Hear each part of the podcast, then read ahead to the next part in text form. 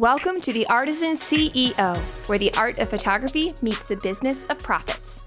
This is where strategy and craftsmanship coexist so that you can run a creative business that supports a life you love. I'm your host, Abby Grace, and I promise to give it to you straight. It was my second or third year as a wedding photographer, and I had heard all of my favorite leaders talk about pre wedding gifts. The client experience, it was a really buzzy topic. Like there was always someone at conferences talking about the client experience. And gifts was something that people were talking about a lot. And one of Matt and I's favorite date nights is going to the movies. So I thought, I know, I'll send a movie night gift. I was trying to figure out what gift I wanted to send my clients roughly a month before their wedding, like right around the time their final payment was due. And I was like, a date night gift, that'll be perfect. We love that.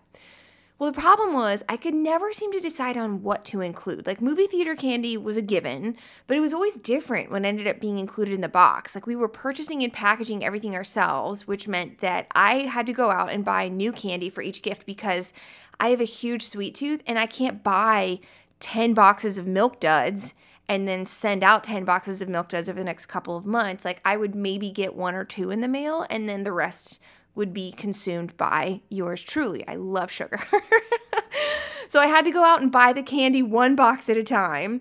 And then I also had to buy the movie. So this was 2012 ish. So I was sending DVDs and it kind of depended on what movies were currently at Target, you know. And I wanted to send like a classic movie, not necessarily something super recent because what if it wasn't their taste? So like trying to decide you know, which classic movie are we going to send and which classic movie do they happen to have in stock because I could never find enough in stock that I could buy them in bulk. I know that I could have sent an iTunes gift card. Some of you are rolling your eyes at me. But that was complicated in its own way. Like, what if they didn't have an Apple TV? What if they had a PC and not an iPhone? So we went with the like DVD route, right? So then I also I had to decide on which movie, which candy, what the note was going to include because I wrote a different note every time, and then what day that it was going to be sent. Because oh, that's another thing. I had to remember to do it. I didn't have anything in my schedule that reminded me to send these. It was up to me to remember, like, oh, hey, look, it looks like their final invoice has been paid.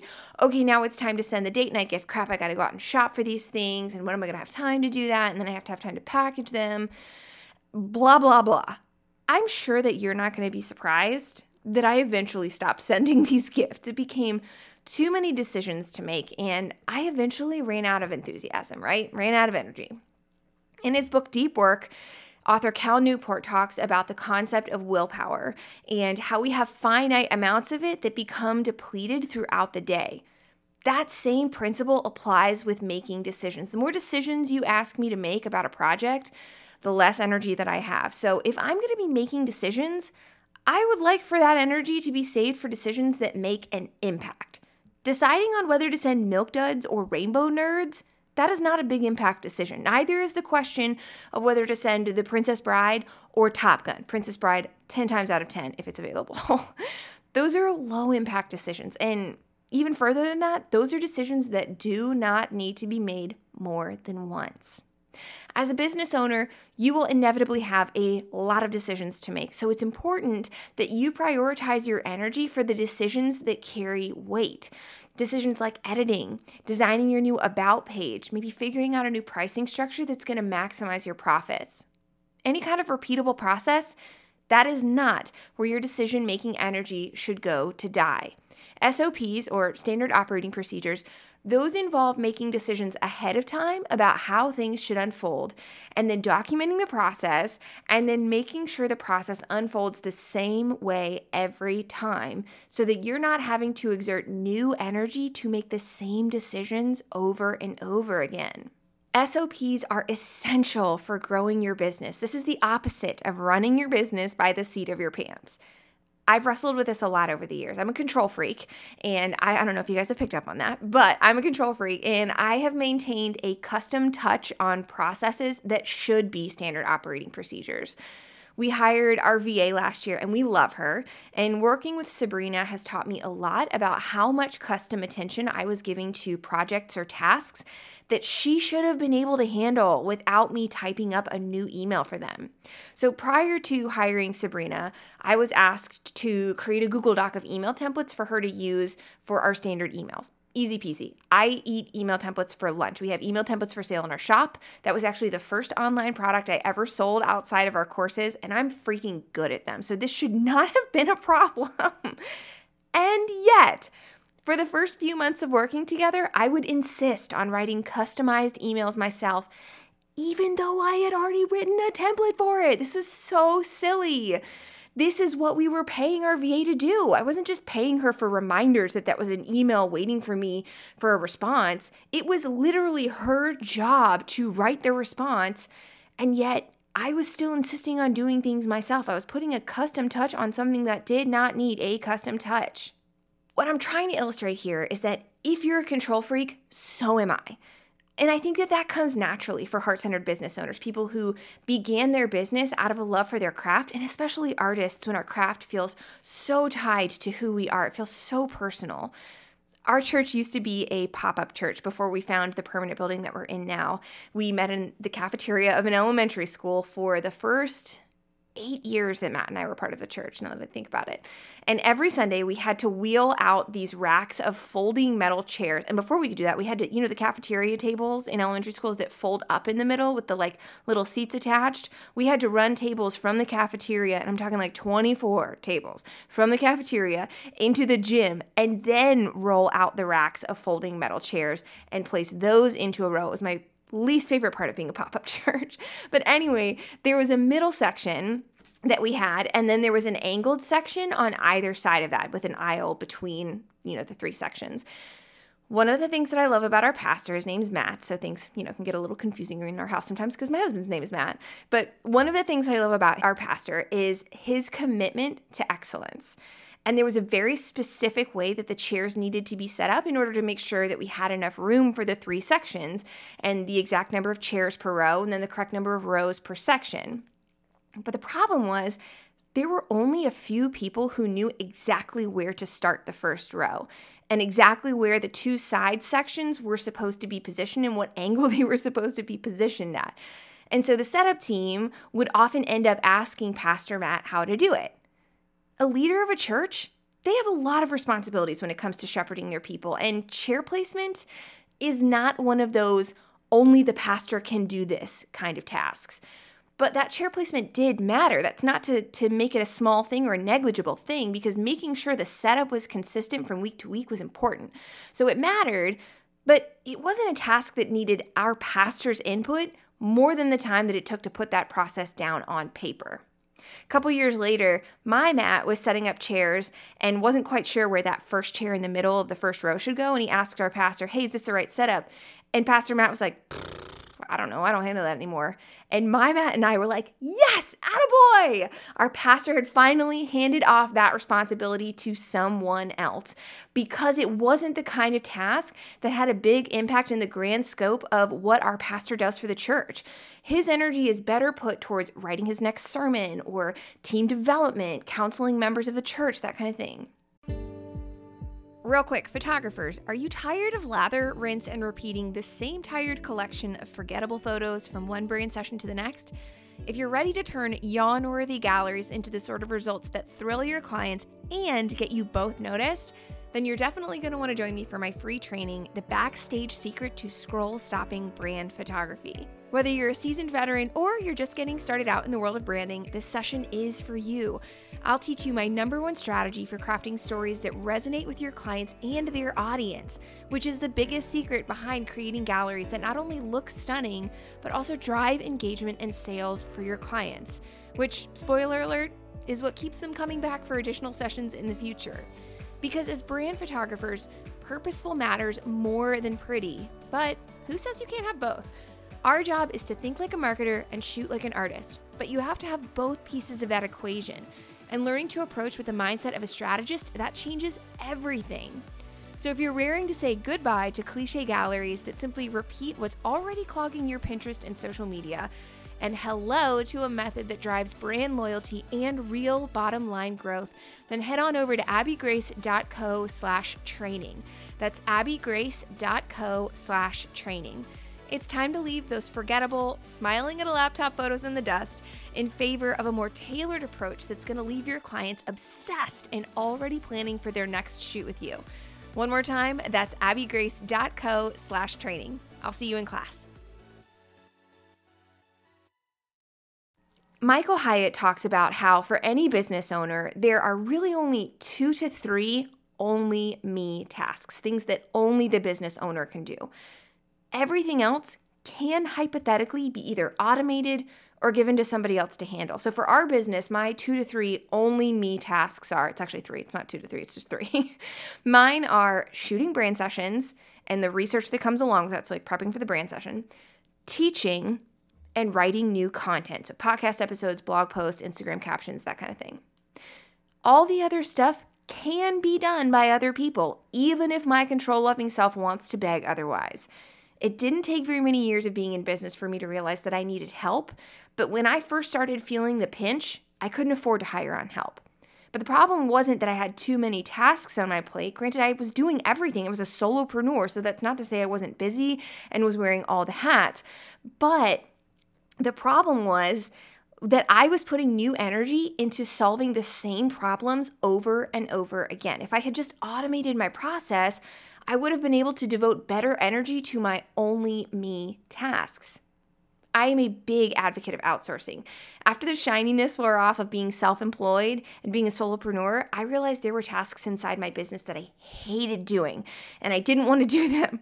But the means to outsource, it wasn't there right away. And part of the reason that I hated some of the routine tasks in my business, the reason that they drained me, was because I had to figure out and make decisions about how to proceed.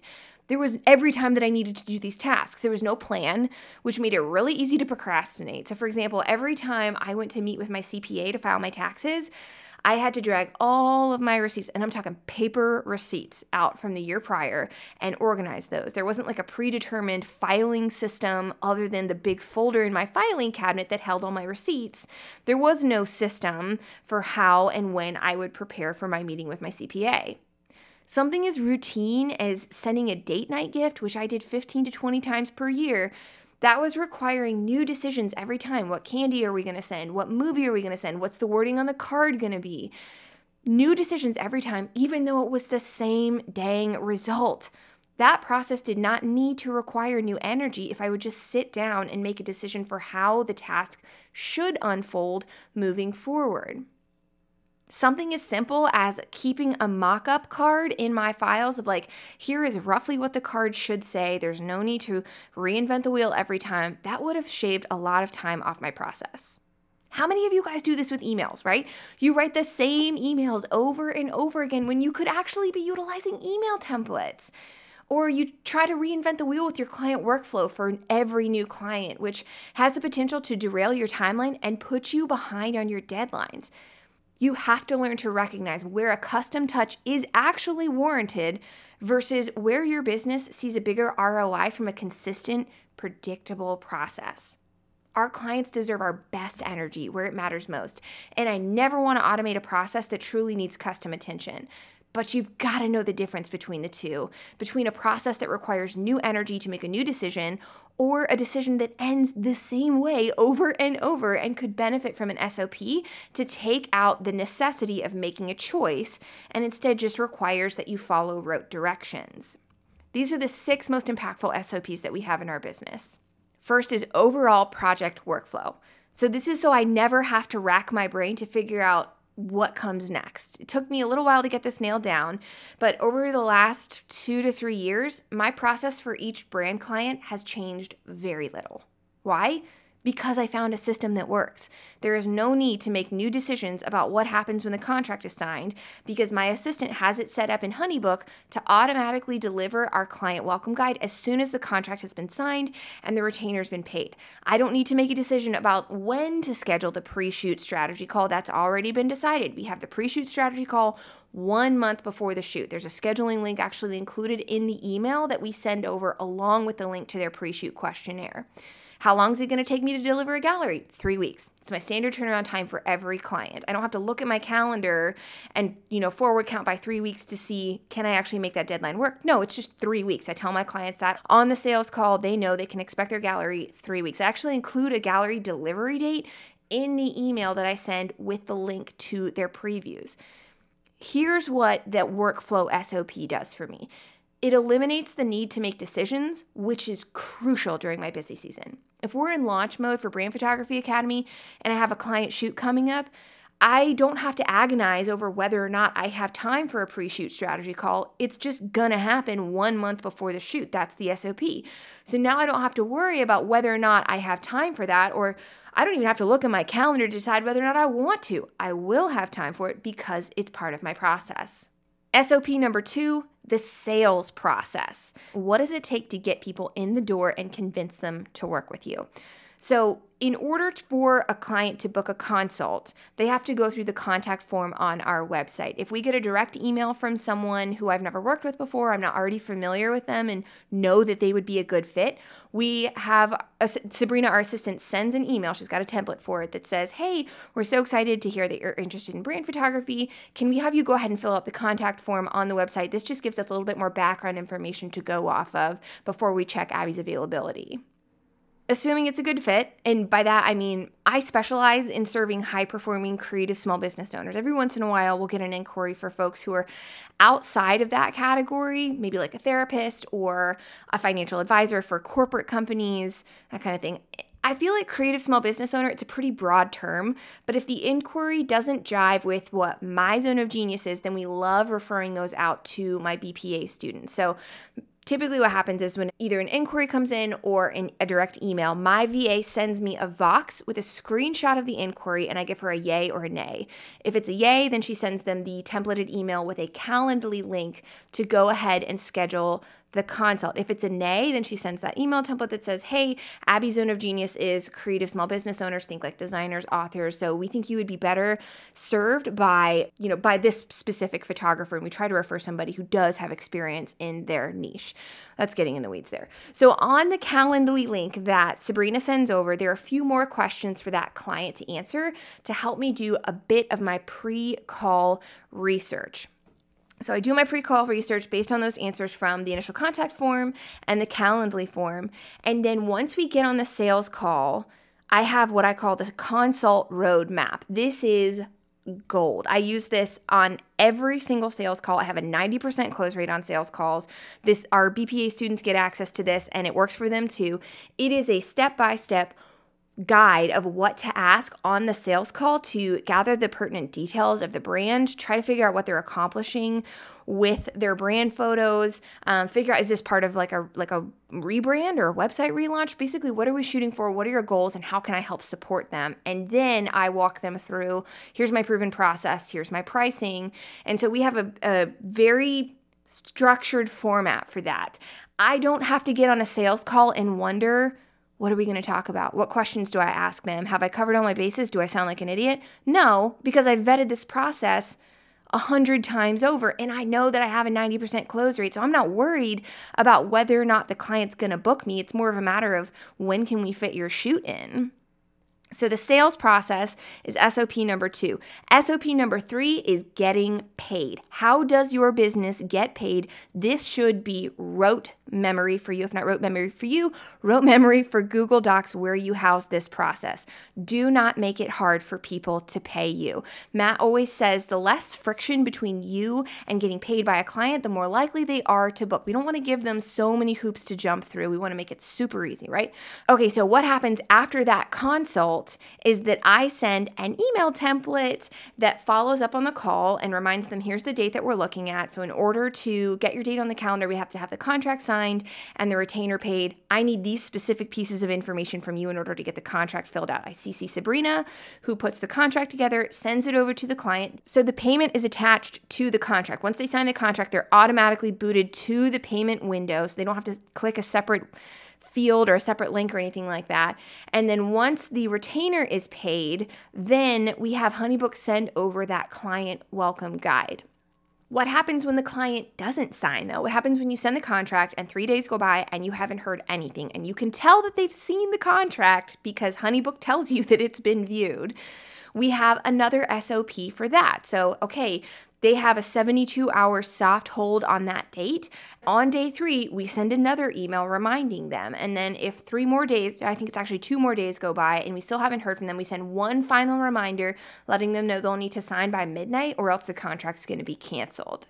This SOP, as simple as it is, eliminates the awkward decision of when do I follow up? Like, well, it's been three days. Is is that too soon? Is that should I give them longer? No, it's been three days. You can send them an email because maybe they forgot. Like maybe they just got really busy and they have every intention of signing, but they just forgot. I have found most of the time if someone has requested that you send them a contract or a proposal, they're pretty committed. Like not signing the contract, something strange or like out of the ordinary had to happen. Either they changed their mind because maybe their financial situation changed or they had a change in their cat. Like it's okay for you to follow up. You're not bothering them. If someone has asked you to send them a contract, they've gone through the trouble of having a sales call with you, they want to be served by you. So it is an act of service for you to follow up with them. So the SOP eliminates the awkward decision that you have to make every time someone doesn't sign a contract of when do I follow up. The worst thing that you can do is not follow up.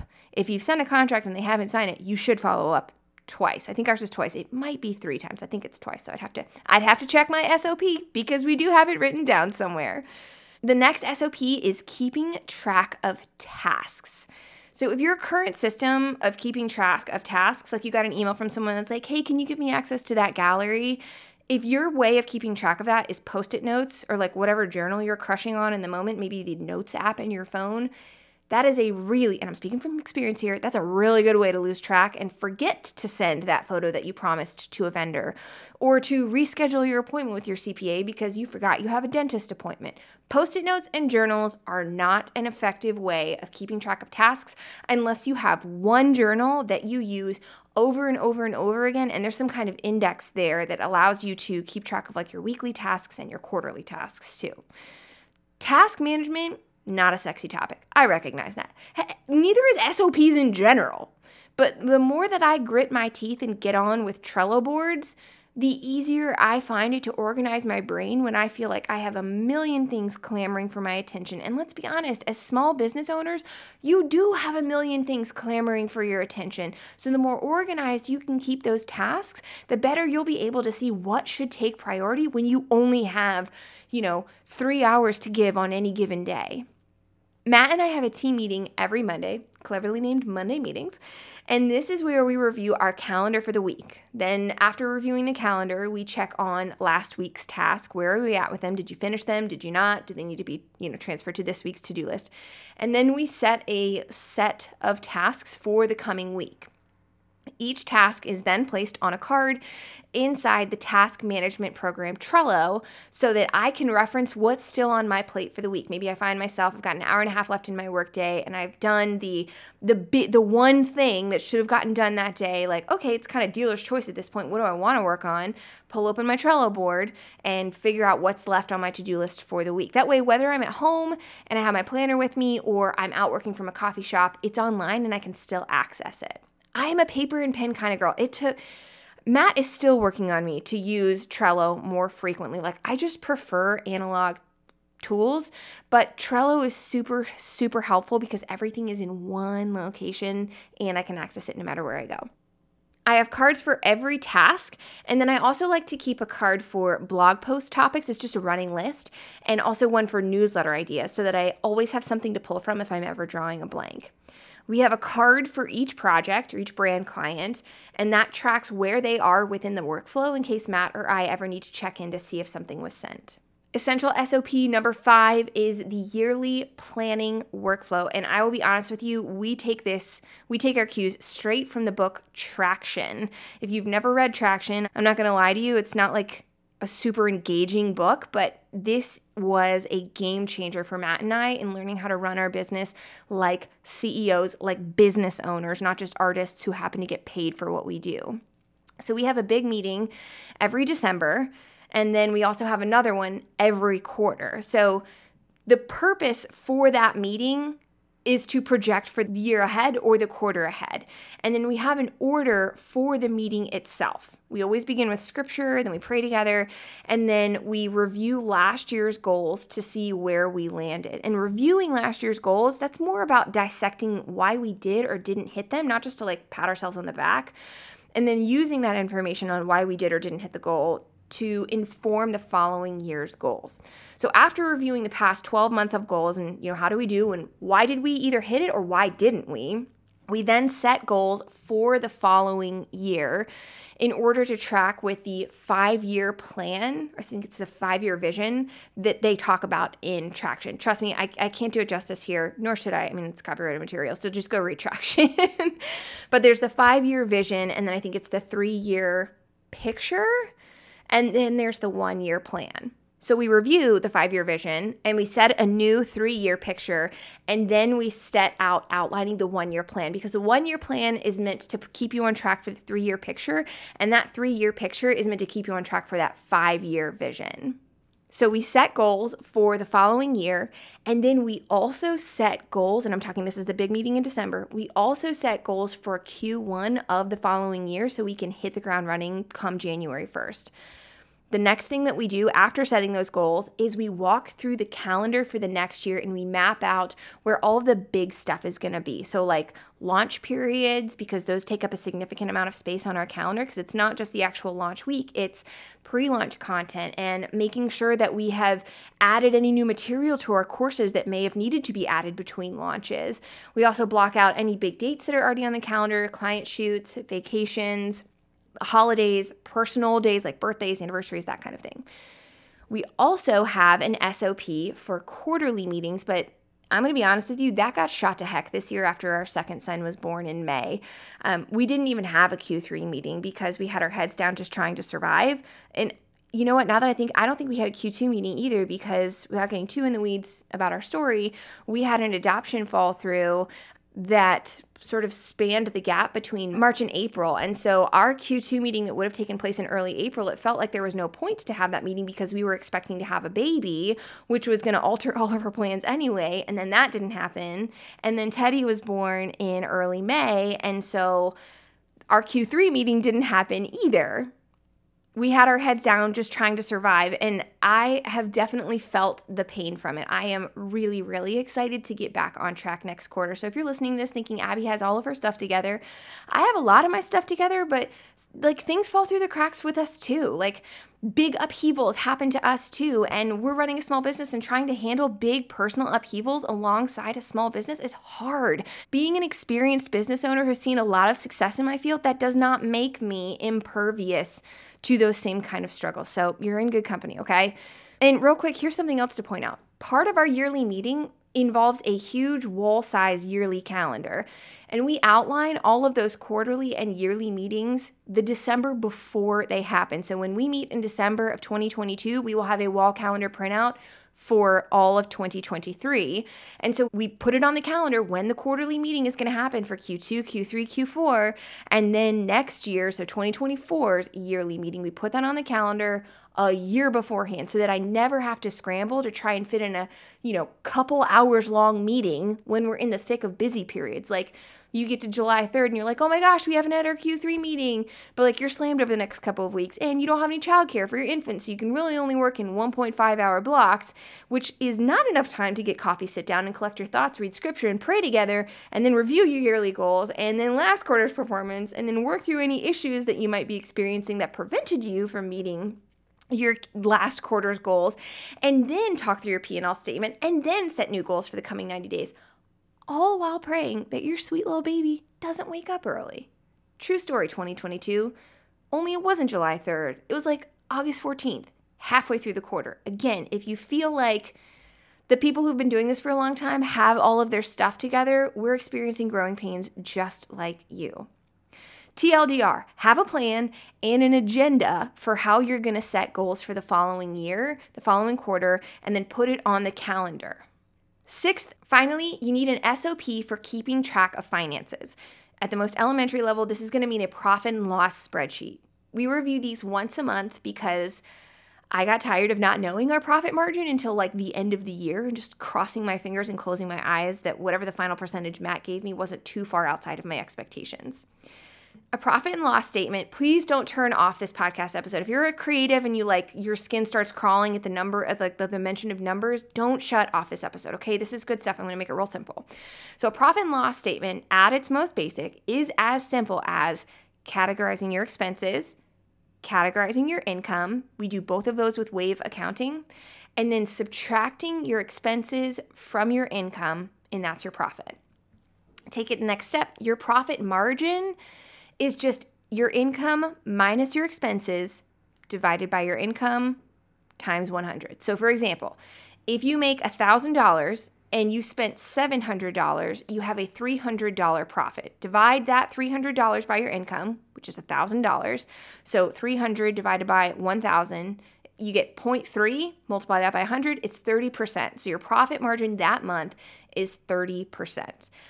Matt does all of this for us. The thought of looking like making my own profit and loss statement. I wish you guys could see me. I'm like rolling my shoulders back and cracking my neck. Like, look, I don't want to do that. But it is essential. It's a part of the business. It's got to get done. So Matt pulls those together for our Monday meetings once a month. And then we set a goal for overall profit margin every year. And the reason for looking at that on a yearly scale is because depending on whether or not we're in launch season or off season, our expenses and income are going to fluctuate a lot. So if we try to like let's say we look at a month where we've just had an open cart period of Brand Photography Academy, which means a huge influx of registrations and cash, if we look at that compared to our expenses, it's going to look like, "Oh my gosh, we can spend so much money." But if we look at our profit and loss statement, during one of our slower seasons, maybe the month before a launch, we're going to see a higher spend from Facebook ads, which might cause me to panic like, oh my gosh, why are expenses so high? Chill. It's because we're going to have a big influx next month from those registrations that those Facebook ads are hopefully generating. So, this is why we want to look at this on a yearly scale. Like, you want to know your profit and loss from month to month, or at the very least, quarter to quarter, but don't like, you know, destroy, like burn everything down and like cut all of your expenses because you had one really expensive month. This is why it's important to track over time, okay? I hope that I haven't overwhelmed you here. I know that numbers can be really intimidating for us creatives.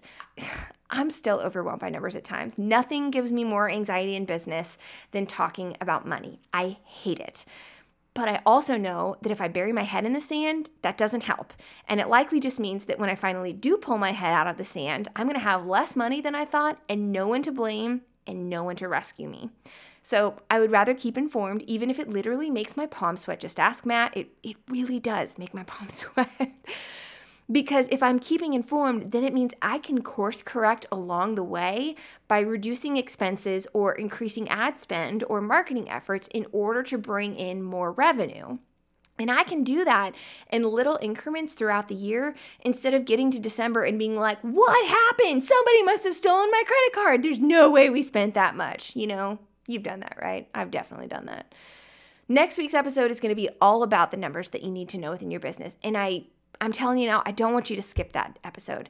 It is good to be informed, even if it's scary or intimidating. You are talking to the girl who literally did not file sales tax for the first several years of my business, knowing full well that I was going to have to pay a penalty, but I just I didn't want to look at the numbers and I was afraid and I was intimidated. And so I buried my head in the sand and when I finally pulled up for air, there were several thousand dollars in back taxes waiting for me. It wasn't pretty. Matt was not happy with me. So, like, I get it, okay? I truly, truly get it. But even telling you that I get it, I'm now telling you it is good to be informed even if it's scary or intimidating. This is part of putting your big kid pants on, realizing that you you are actually really really capable of solving problems and doing hard things and thinking in terms of profit margins and P&L statements even if they make your palms sweat.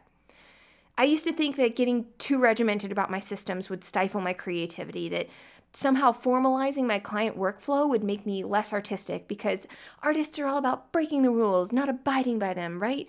But in realizing just how much energy I was expending to remaking the same decisions over and over again, and then realizing how much better shape I'm in as an artist when my tank isn't running on empty, I've come to love structure and discipline. Discipline doesn't keep you caged. It sets you free by giving you margin and energy for the tasks and the jobs in your business that only you can do. I hope you enjoyed the show. If you did, remember to hit subscribe so you don't miss an episode and head over to abbygrace.co slash podcast for even more resources to help you blow your clients away at your very next brand shoot. I'm Abby Grace, and I'll see you next time. Now, let's go get after it, shall we?